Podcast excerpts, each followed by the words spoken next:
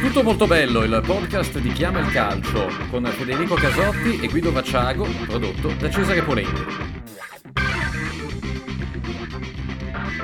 Eccoci qua, Guido.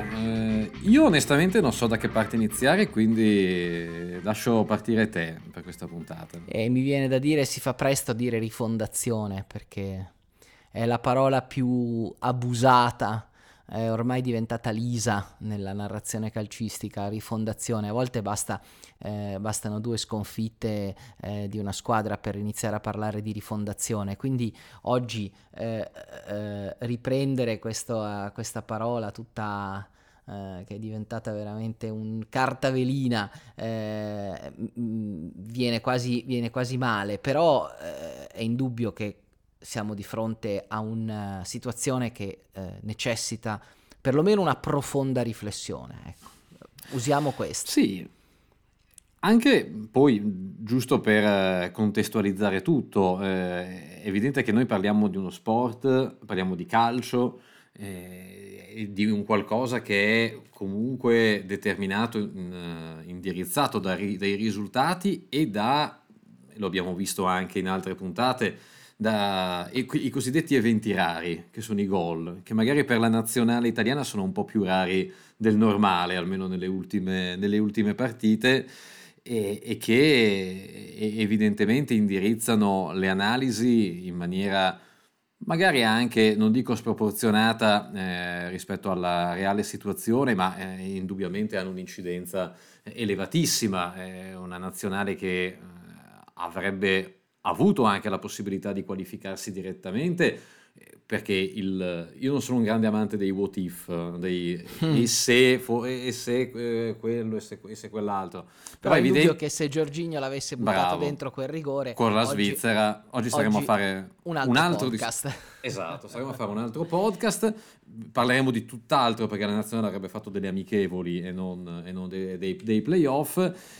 Parleremo della noia di questa pausa, esatto, della noia di questa pausa, 10 giorni da Juventus-Inter, però questo è un aspetto molto, molto importante, molto rilevante, perché dall'altra parte la sensazione è che comunque avrebbe contribuito il rigore ipotetico segnato da Jorginho contro la Svizzera a mettere un altro po' di polvere sotto il tappeto, come, e questa cosa qui non toglie nulla all'impresa che è stata fatta quest'estate, ma è indubbio che anche la vittoria all'Europeo abbia contribuito a mettere un bel po' di polvere sotto il tappeto, perché se andiamo ad analizzare un orizzonte che parte da dopo il momento in cui Fabio Cannavaro alza al cielo di Berlino la Coppa del Mondo, quindi estate del 2006, sono passati 16 anni, e da lì in poi è tutta la storia dell'Italia al mondiale, non solo quello di ieri sera e di 5 anni fa con la Svezia, a essere deficitaria e non all'altezza del prestigio, e non dico solo del prestigio, ma anche dello status di una nazione che per definizione quasi vive per il calcio. Sì, perché se prendi, se tu il tappeto lo togli e vai a vedere cosa c'è sotto c'è non solo due mondiali bucati, cioè quello del 2018 e il prossimo del 2022, ma hai anche due mondiali, quello in Sudafrica e quello in Brasile, che sono stati due mondiali che sono andati malissimo, perché in Sudafrica sei uscito al primo turno non battendo la Nuova Zelanda e perdendo con la Slovacchia, e in Brasile sei uscito riuscendo a perdere con la Costa Rica. Quindi la crisi parte da lontano e non può essere il rigore di Jorginho dentro o fuori che cambia l'analisi. L'analisi è quella di una crisi profonda, di una crisi che parte da appunto 16 anni e che secondo me ci deve far riflettere di quello che proviamo a fare oggi. La prima cosa secondo me da fare è chiederci che cos'è la nazionale, perché sennò poi perdiamo di vista il focus e noi stiamo parlando di un problema legato alla nostra nazionale di calcio. La nazionale di calcio è la selezione dei migliori calciatori italiani. Ora, io ti chiedo, Federico, se i 33 che aveva convocato Mancini per questi spareggi sono effettivamente i migliori giocatori italiani in questo momento. Ma tolti gli infortunati gravi, penso Federico Chiesa soprattutto, no? Anche se poi Chiesa all'interno del contesto è un giocatore che ha comunque un potenziale, e un potenziale che comunque ha già dimostrato di saper mettere a frutto, come lo si è visto all'Europeo. Ma al di là di lui, mi viene da usare, c'è stato qualche tempo fa, era una pagina di basket molto bravi, la giornata tipo, e avevano tirato fuori l'hashtag "questi siamo", no? Per la nazionale di basket, a sottolineare proprio una situazione non molto dissimile, no? Cioè di una squadra che è quella e dalla quale bisogna aspettarsi il giusto in proporzione.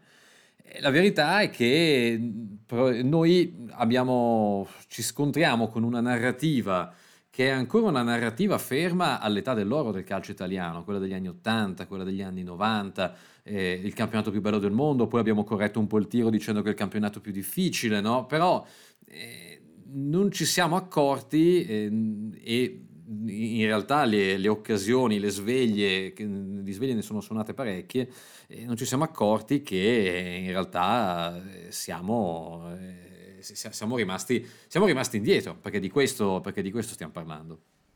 Sì, stiamo parlando del fatto che quindi noi dobbiamo renderci conto che nei 33 giocatori convocati da Mancini, includendo anche Chiesa, non possiamo vedere un gruppo solido di campioni.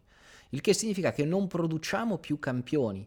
Vuol dire che noi, dalla nazionale del 2006, quando abbiamo vinto il mondiale con uno squadrone oggettivamente, con una squadra zeppa di talenti, perché aveva Buffon in porta, Cannavaro, Iniesta in difesa, aveva Pirlo a centrocampo, aveva una quantità di attaccanti strepitosa, da Totti a Del Piero, da Inzaghi a Luca Toni, insomma quel gruppo di campioni, da quella generazione lì non c'è più stata una continuità, perché quella nazionale era una nazionale che di giocatori nati per lo più negli anni 70, con qualcuno nato negli anni 80. Poi da quando c'è il 9 davanti, diciamo dagli anni 90 in poi, non abbiamo più visto nascere campioni, e soprattutto non abbiamo più visto nascere un gruppo di campioni sufficientemente nutrito per creare la base della nazionale. Cioè non abbiamo più prodotto 20 giocatori più o meno della stessa età che potessero formare una squadra competitiva. Ma sai che uno dei miei pallini è sempre quello dell'estero, no? Del fatto che i giocatori italiani non vanno all'estero, no? E questo si ricollega molto al discorso che facevi tu, perché le ultime grandi generazioni, quelle degli anni 80 e degli anni 90, si sono formate in un contesto dove la Serie A era ancora, appunto, come dicevo, il campionato più bello del mondo. Nel momento in cui l'Italia ha perso questo status, non c'è stata l'intelligenza, l'umiltà, mi verrebbe da dire, di lasciarsi contaminare, di andare a vedere quello che c'è fuori, no? Con il risultato che ci troviamo adesso, che nei quarti di finale di Champions League, di giocatori italiani, correggimi se sbaglio, io vedo solamente Jorginho, che peraltro è un brasiliano naturalizzato, per quanto comunque con una buona parte della sua formazione svolta in Italia, però stiamo di questo stiamo parlando. Quindi questo aspetto, che quindi è anche un'abitudine a confrontarsi con i migliori, un'abitudine ad avere un confronto con l'elite che ti spinge comunque, che ti fa migliorare, ti allena tecnica, ma anche la testa, ma anche la mente, è un qualcosa che ai giocatori italiani manca tremendamente. Io quando dico sempre, insomma, c'è stato il classico la settimana scorsa, c'erano francesi, c'erano spagnoli, c'erano tedeschi, c'erano giocatori di tutte le parti del mondo, mai una volta che c'è un italiano. Croati. No? Esatto, ma è una volta che c'è un italiano. Un italiano, sì, sì. Questo, certo. E questo è non significa tifare per impoverire il calcio italiano, significa tifare per essere parte di un calcio globale, perché non è più neanche più un discorso di badare al proprio orticello, perché tutto è diventato un unico grande orticello dove ci si contamina a vicenda, anche perché è un dato di fatto e lo abbiamo scoperto sulla nostra pelle, il livello medio del calcio europeo è un livello per cui dalla Macedonia si può perdere.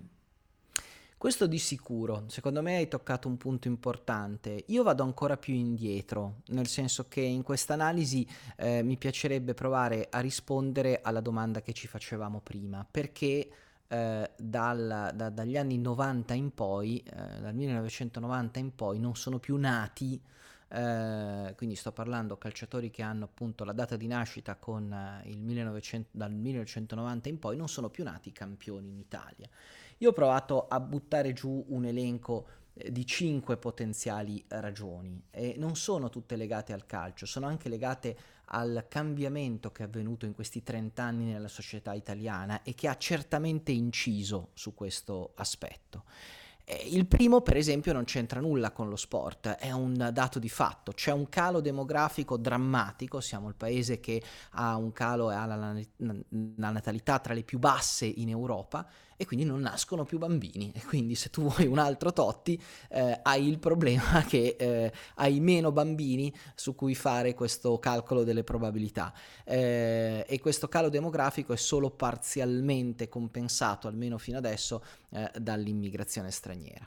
Il secondo fattore è che, come abbiamo analizzato tra l'altro in un altro podcast, la generazione Z in generale, quelli nati dal 2000 in poi, ha una certa disaffezione al calcio. Questo secondo me in Italia avviene per molte ragioni. La concorrenza di tutto quello che è l'intrattenimento digitale che ha coinvolto le nuove generazioni, quindi questo sicuramente è un aspetto, ma anche il fatto che il nostro calcio non ha fatto niente per appassionare i più giovani, perché negli ultimi 30 anni la narrativa del nostro calcio si è dedicata esclusivamente alla polemica e non alla tecnica, al gesto tecnico. Abbiamo visto più rigori contestati che gol. In questo i media quindi fanno la loro parte, ma è lo stesso mondo del calcio che ha alimentato con i suoi protagonisti questo modo di raccontarsi. Si è creato quindi un terreno di cultura tossica, per me, dalla quale mi viene quasi da dire: per fortuna i giovani si tengono alla larga, vuol dire che sono sani di mente, perché probabilmente vedono in questo nostro accalorarci per un rigore dato o non dato un comportamento abbastanza stupido, quando invece magari c'è un gol in rovesciata per il quale esaltarsi.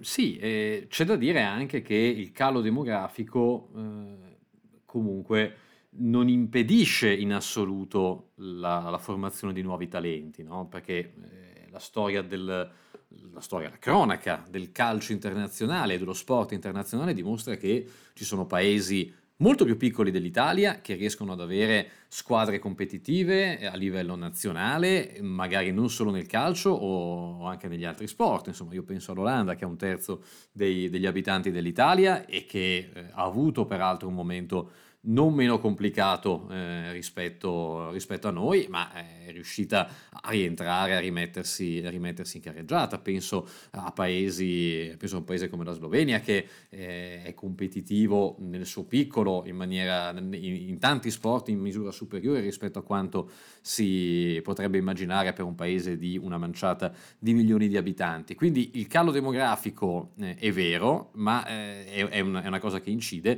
però è altrettanto vero che il Totti o il Del Piero della situazione, io mi rifiuto di pensare che non nascano più. Nascono, ma probabilmente, cioè, le pepite ci sono, ma è il setaccio che è sbagliato, che non funziona più.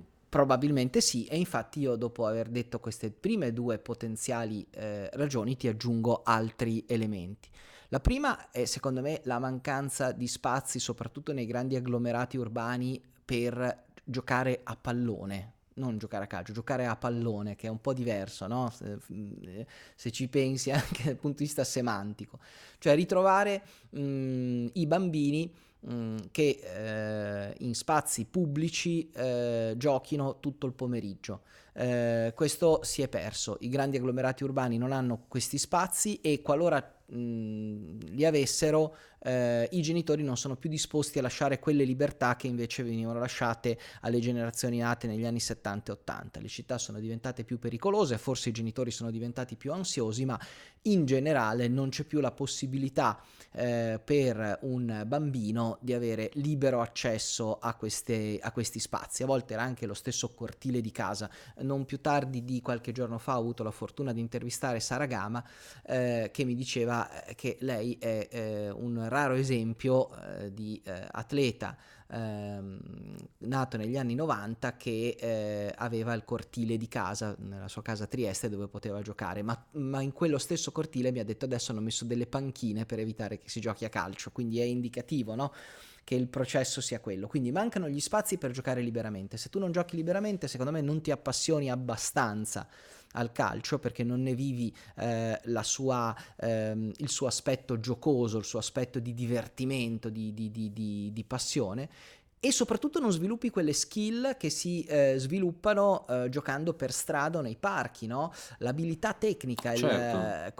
Quella capacità di stare in equilibrio sulla ghiaia o sul selciato o su prati un po' sconnessi, che creano a volte i campioni del domani. Sì, non è un caso che, insomma, ad esempio in Francia la maggior parte, insomma, il grande la base. Apporto esatto di tecnica e di fantasia arrivi proprio dai ragazzi che provengono dalle banlieue, che possono essere quelle che circondano la città di Parigi, perché poi all'interno del boulevard périphérique è impossibile giocare a calcio esattamente come nelle città italiane, ma al di fuori evidentemente il discorso cambia, del posto da cui viene Paul Pogba, tanto per dirne una, o più indietro nel tempo Lilian Thuram, oppure Marsiglia, non a caso, che invece da questo punto di vista è una città che offre molto di più, ma in Italia diciamo che possiamo dire che è dai tempi di Antonio Cassano che non abbiamo un figlio del calcio di strada che riesce ad arrivare a quei livelli, un figlio puro del calcio di strada. Forse potenzialmente poteva esserlo un pochino Berardi per la sua storia, no? Sì. Per come era stato anche pescato dal Sassuolo in Calabria, no?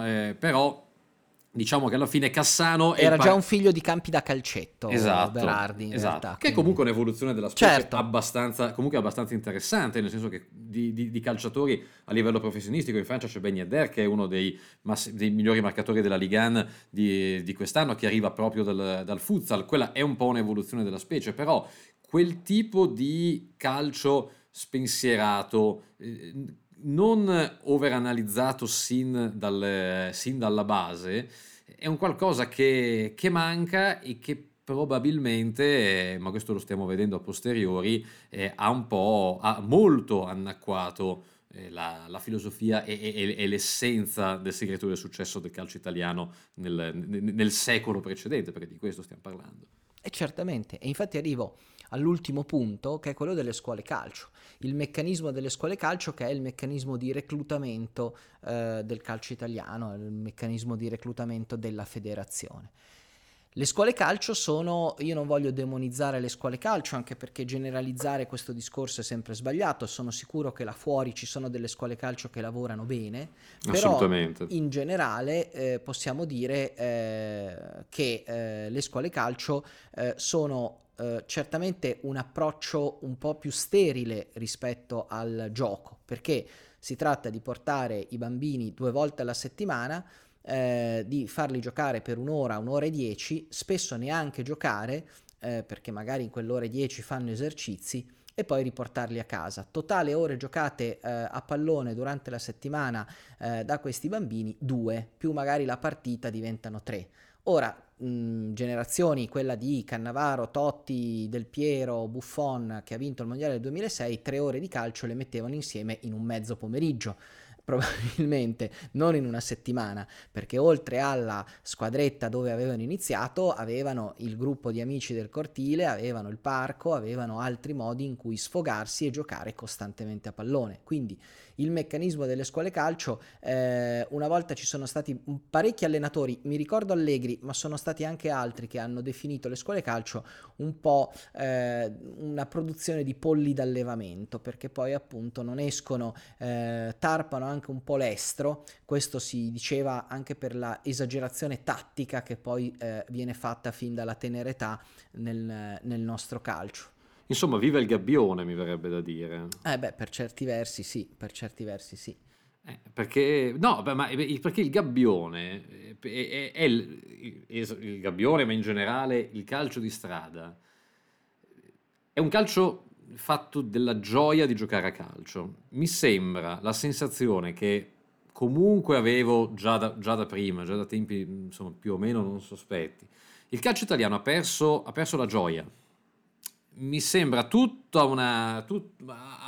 tutti i punti di vista. È un calcio che ha perso completamente l'essenza della sua ragione d'essere, e questo poi si vede.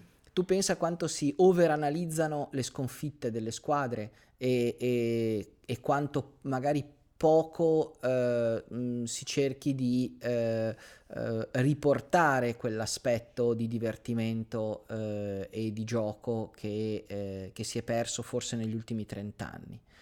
Quindi, allora, se vogliamo tirare le prime conclusioni, perché poi abbiamo dedicarci secondo me alla seconda parte del problema, si fanno meno bambini italiani, li si fa appassionare meno di calcio, si allevano maluccio quelli che si sono appassionati, e il risultato logico è avere meno campioni. Però abbiamo fino adesso trascurato un elemento che sono i club, perché abbiamo parlato del calcio di base, ma poi bisogna arrivare a parlare anche di che cosa è stato il calcio professionistico, il calcio delle società in questi 30 anni, perché il mondo dei club per me non è esente da colpe. La drammatica riduzione dell'utilizzo dei calciatori italiani, che è seguita alla liberalizzazione degli stranieri europei, ha portato a dei numeri che sono clamorosi, per cui già abbiamo detto che alla sorgente si sta, come dire, inaridendo il fiume. Se poi dopo il rigagnolo che ti arriva a valle lo vai ulteriormente a disperdere, è un suicidio. I dati sono: 66% dei giocatori in campo in Serie A è straniero, soltanto il 34% è italiano. Siamo il paese, pur in un mondo di calcio globale, perché il calcio è un fenomeno globale, però giustamente tu citavi il classico spagnolo con un sacco di stranieri, ma noi siamo il paese con la disparità più clamorosa tra calciatori autoctoni e stranieri. In Spagna, in Francia, in Germania i dati sono un po', ho trovato dati un po' disparati, quindi non ne specifichiamo nessuno, ma in genere si ha intorno al 50%, in Germania anche superiore al 50% i giocatori autoctoni rispetto agli stranieri. Quindi questo è indubbio. I dati poi snocciolati da Nicolato sugli under 21 è ancora più drammatico. Il calciatore italiano under 21 gioca percentuali di minutaggio ridicole rispetto al resto degli altri campioni, anche stranieri giovani, e quindi anche questo è una colpa dei club, o comunque una scelta dei club, perché adesso c'è comunque libertà, ma c'è una scelta dei club che incide sulla... Sì, io non vorrei ripetermi, però c'è la soluzione per i giovani di talento che se non trovano spazio è quella di provare ad andare a giocare altrove, perché io anche parlare di limite di utilizzo di stranieri è un qualcosa di molto difficile nel momento in cui c'è una sentenza Bosman che poi indica una via che è stata recepita da tutti i paesi dell'Unione Europea, e non è praticabile l'idea di porre dei limiti. Con che criterio? Puoi porre dei limiti sugli extracomunitari, che però mi sembra che comunque già sono dei limiti abbastanza significativi, ma sui giocatori comunitari ci si deve appellare comunque sempre alla regola non scritta del buonsenso, perché non si può andare contro a una direttiva, a una sentenza di un tribunale europeo. Però il punto è: perché gli altri paesi riescono comunque a convivere con la Bosman e noi no? Perché allora è evidente che il problema è nostro. E sentivo il CT dell'Under 21 Nicolato l'altro giorno, prima della partita con la Macedonia, lanciare un allarme che è un allarme reale, però è l'allarme di chi dice che in questo momento dobbiamo andare a pescare in Serie B o addirittura in Serie C, oppure naturalizzare gente a caso, e la risposta può essere anche lo spazio, se uno non ce l'ha, se lo va a cercare da qualche altra parte dove c'è, anche perché io penso che un club francese, tedesco, inglese, olandese, austriaco, se si trovano davanti all'opportunità di prendere nella loro squadra un ragazzo italiano di talento, secondo me non se la fanno scappare l'occasione. Io penso che sia più un freno, quello di la sensazione quasi di uscire un po' dal giro, no? Lasciando il calcio italiano. Lasciare una comfort zone che evidentemente è molto più sentita che per ragazzi di altri paesi, perché poi insomma abbiamo il Kulusevski della situazione, che a 16 anni era già non si era fatto problemi ad arrivare nel settore giovanile dell'Atalanta, e come lui tanti altri. Dico, perché gli italiani non lo fanno allora? Per me, perché l'Italia è un paese con una tradizione di calcio, quindi se tu a 16 anni sei nel settore giovanile dell'Atalanta ti senti al posto giusto, al momento giusto. Probabilmente se sei nel settore giovanile di un club svedese forse temi di non arrivare mai, quindi da questo punto di vista posso capire questa idiosincrasia dei giovani italiani a emigrare, però è indubbio che ci sia anche tanto del mammonismo che ha sempre caratterizzato il nostro paese, dal fatto di abbandonare l'Italia è sempre drammatico, viene vissuto male. Ci sono ormai diverse generazioni di Erasmus, tra chi ha fatto l'università. Nel calcio non c'è il progetto Erasmus, e quindi si rimane un po' negli anni 60, negli anni 70, quindi sì, sicuramente questo è un'altra delle spiegazioni. I talenti italiani non trovano spazio in Italia, potrebbero cercarlo altrove. Il problema appunto è capire se poi sono davvero talenti. Qualche raro esempio di giocatore che è andato per esempio in Olanda c'è, effettivamente poi non essendo un grande talento è un po' poi scomparso. Sì, ma il discorso poi non è che debbano tutti, ben inteso, non è che poi debbano tutti andare a giocare nel Bayern, nell'Ajax, cioè c'è anche una classe media che può essere allevata in questa maniera, e che manca completamente. Mancano in questo momento proprio numericamente i calciatori italiani di livello, perché ne giocano pochissimi in Italia e non ne gioca nessuno fuori, mentre magari possono avere in Germania, in Francia, in Spagna, possono magari avere lo stesso problema, ce l'hanno comunque in misura minore, però ce ne sono comunque. Tu vai a vedere il campionato tedesco, è pieno di francesi, ci sono tanti spagnoli, e lo stesso vale, non parliamo della Premier League dove gioca chiunque, meno che noi.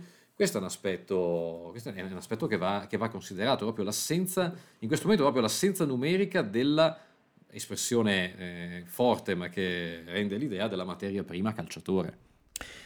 Mi viene in mente il fatto che quest'estate Locatelli aveva un'offerta dell'Arsenal e lui voleva fortemente rimanere in Italia e voleva andare alla Juventus. Ora, la Juventus è meglio dell'Arsenal in termini assoluti, anche europei, perché in questo momento l'Arsenal è fuori dal giro delle coppe europee, però è indubbio che nella scelta di Locatelli di dire di no all'Arsenal c'era probabilmente anche il fatto di andarsi a confrontare con un altro campionato, dover lasciare il paese, chi lo sa, c'era qualcosa legato al fatto che i calciatori italiani emigrano molto molto malvolentieri.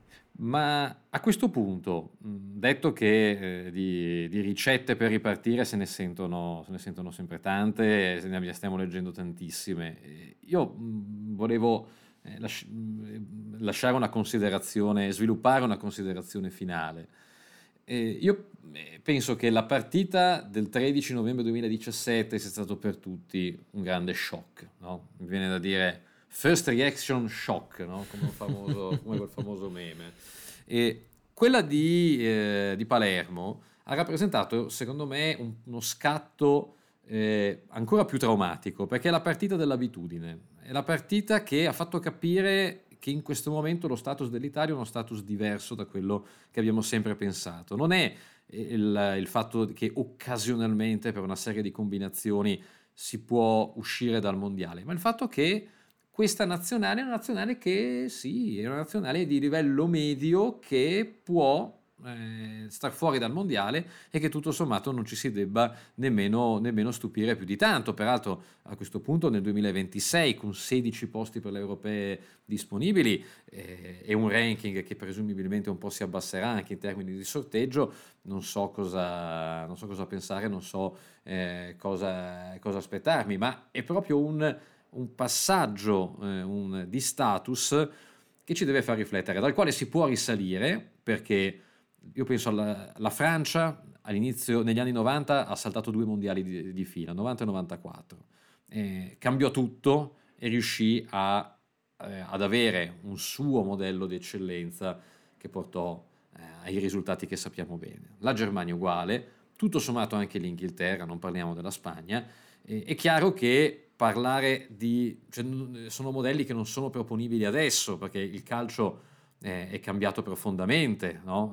Rispetto agli anni 90 e la società è cambiata profondamente, tanti aspetti sono diversi, però risalire si può. Il punto è che è un calcio che va molto molto veloce, e ne stiamo parlando nelle nostre chiacchierate di quanto ad esempio negli ultimi 2-3 anni il calcio sia profondamente mutato. Quindi l'Italia deve trovare un suo modello, un modello che non sarà un qualcosa con una soluzione immediata, ma un modello che vede nella nazionale maggiore solo la superficie. Questo è assolutamente da mettere in chiaro, non è un discorso solo di cambiare il CT della nazionale, ecco, non è che cambiando il CT della nazionale si risolva qualcosa. Non si risolve nulla, perché torniamo alla domanda che ti ho fatto prima, il CT ha sbagliato qualche scelta, cioè nei 30 giocatori che erano coinvolti in queste partite mancava qualche convocazione? No, non mancava nessuno, c'erano sì qualche infortunato, ma la nazionale quella è. Secondo me la conclusione è questa, la ricetta la lascio, abbiamo parlato dei problemi, per me la ricetta deve essere una ricetta che parte dal basso. Se tu non recuperi le nuove generazioni, se tu non recuperi i bambini, non otterrai mai, se tu non semini lì non otterrai mai frutti, perché non è a livello intermedio che tu devi intervenire, la crisi è profonda, devi intervenire dalla base. Quindi io ho individuato i problemi in quello, quindi secondo me dovresti pensare alle strutture nelle città, dovresti ripensare anche a una tua presenza, tua nel senso di federazione, di calcio, nelle scuole dove sei sparita completamente. Quindi secondo me deve esserci un ripensamento dal basso. Non può essere, qualsiasi ricetta si adotti, una ricetta che dà dei risultati in tempi veloci. Il prossimo traguardo che può avere la nazionale sono gli europei del 2024. Ecco, io spero che l'Italia si qualifichi per gli europei del 2024, spero che faccia bene, questo magari riuscendo a fare quel ricambio generazionale, ma nel quale non vedo sinceramente una generazione di fenomeni. Noi dobbiamo avere pazienza, i risultati di un tipo di rifondazione di questo genere si vedono nel lungo periodo. Noi forse in questi 16 anni che sono seguiti alla vittoria del mondiale abbiamo continuato a pensare a ricette che potevano dare i loro frutti nel giro di un quadriennio. Perché? Perché i presidenti federali si giocavano la loro rielezione su quel quadriennio, e quindi non è stato fatto niente di strutturale, ma sempre messo delle toppe nel tentativo di risolvere i problemi nell'immediato. Chi in questo momento governa il calcio italiano dovrebbe avere il coraggio di fare una ricetta magari anche impopolare, che magari non dà frutti nell'immediato, ma per riinnescare un circolo virtuoso che si è interrotto purtroppo ormai 30 anni fa, e di cui adesso noi vediamo i risultati. Cercare di rattoppare la situazione per magari fare un bel europeo o per riuscire ad andare ai mondiali del 2026 rischierebbe semplicemente, ancora una volta, di mettere la polvere sotto il tappeto e di non rendersi conto di quali sono i veri problemi. Sì, guarda, io chiudo con una citazione da Nick Hornby e dal suo meraviglioso Febbre a 90, dove dice alla fine che la cosa stupenda è che tutto questo si ripete continuamente, c'è sempre un'altra stagione.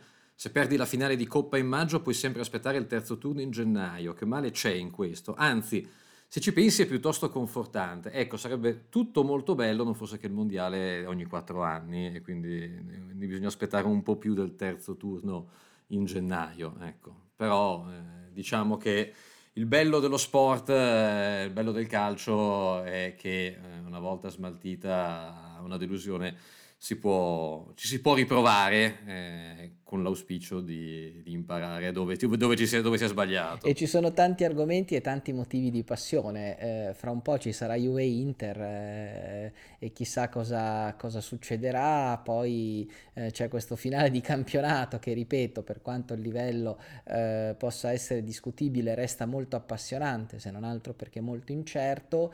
Ecco, iniziamo noi, come visto che ci siamo dati anche parzialmente delle colpe, iniziamo noi a dare l'esempio, godiamoci il bello, cambiamo la cultura di soffermarci sul brutto del calcio e concentriamoci invece sul bello, che poi è spettacolo, che poi è passione, che poi è gioia. Il calcio, gioia. Ritroviamo la gioia di giocare, vivere, vedere il calcio. Buona giornata a tutti a questo punto. Speriamo, il risveglio non è stato dei migliori, ma ovviamente adesso avremo, giusto una chiusa, un PS, ma la partita in Turchia? Una follia pura. Follia pura. Un colpo di genio del UEFA. No, io pensavo che terzo e quarto posto, cioè, che fa il terzo e quarto posto per gli spareggi è qualcosa di esilarante. Esilarante perché uno non si vuole arrabbiare, proprio perché abbiamo detto... Io non ci volevo credere. Quando l'ha detta Chiellini ho detto, ho pensato, ma è nell'adrenalina del dopo partita, ho detto, no, spero di aver capito male, anche perché non era segnata da nessuna parte. Lucidissimo il capitano. Invece è lucidissimo il capitano, sa che gli tocca andare a Istanbul. Un po' meno lucido che ha fatto il calendario FIFA, ma... Ciao a tutti.